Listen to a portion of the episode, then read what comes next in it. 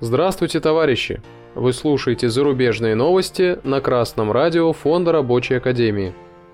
В сегодняшнем выпуске зарубежных новостей. Сразу три забастовки охватили Барселону. Аэропорт Дюссельдорфа готовится к забастовке вслед за Берлином. Мир 24 ТВ сообщает, что в Барселоне прошли три крупные забастовки. Около тысячи машин такси перекрыли центральные улицы – их водители требуют изменить правила выдачи лицензий. Врачи и учителя собрались у правительственных зданий. Они бастуют из-за низких зарплат и переработок. По данным газеты «Эль Паис», всего на улице в Барселоне вышли около 17 тысяч человек, 10 тысяч врачей, более 5 тысяч учителей и почти 2 тысячи таксистов. Многие из нас рассматривают возможность переезда в Германию или Швейцарию, где условия труда намного лучше. В конечном итоге эта проблема миграции молодых сотрудников может обернуться большой катастрофой для всей системы здравоохранения Испании, рассказала врач из Барселоны. Мир 24 ТВ по информации от ТАСС сообщает, что немецкий профсоюз Верди призвал сотрудников компании «Авиапартнер» который занимается обработкой багажа и обслуживанием самолетов, провести 27 января предупредительную забастовку в аэропорту Дюссельдорфа. Забастовку решили провести из-за угрозы сокращения 700 рабочих мест с 1 апреля. Причем компания отказывается от выплаты выходного пособия увольняемым работникам.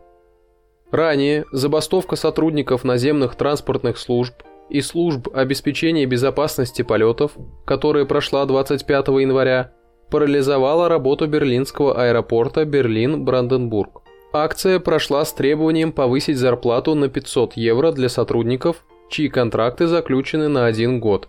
Работодатель, в свою очередь, заявил о готовности заключить более долгосрочные контракты, но без повышения зарплаты.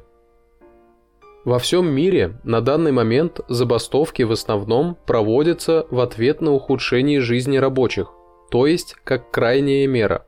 Но забастовку можно и нужно использовать для развития предприятия, совершенствования технологий и в целом общественного прогресса.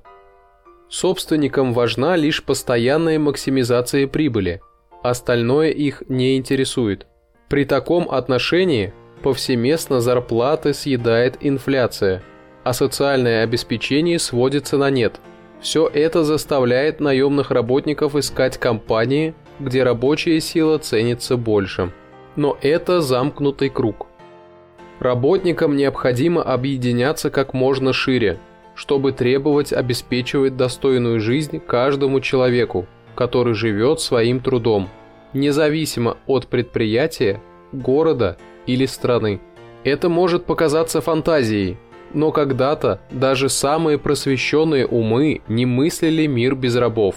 Но сегодня наемный рабочий свободнее раба, и это факт.